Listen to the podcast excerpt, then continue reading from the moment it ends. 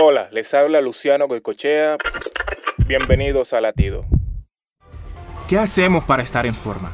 Tomamos batidos de proteínas, usamos zapatos y ropa especial.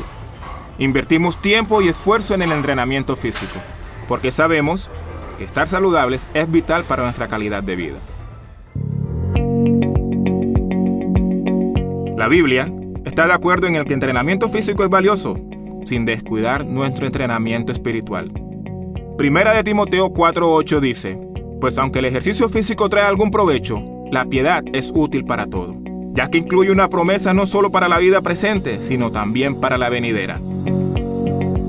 Como cristianos, debemos esforzarnos en nuestro entrenamiento espiritual para tener una relación más íntima con nuestro Padre Celestial. ¿Y tú? ¿Ya estás entrenando espiritualmente?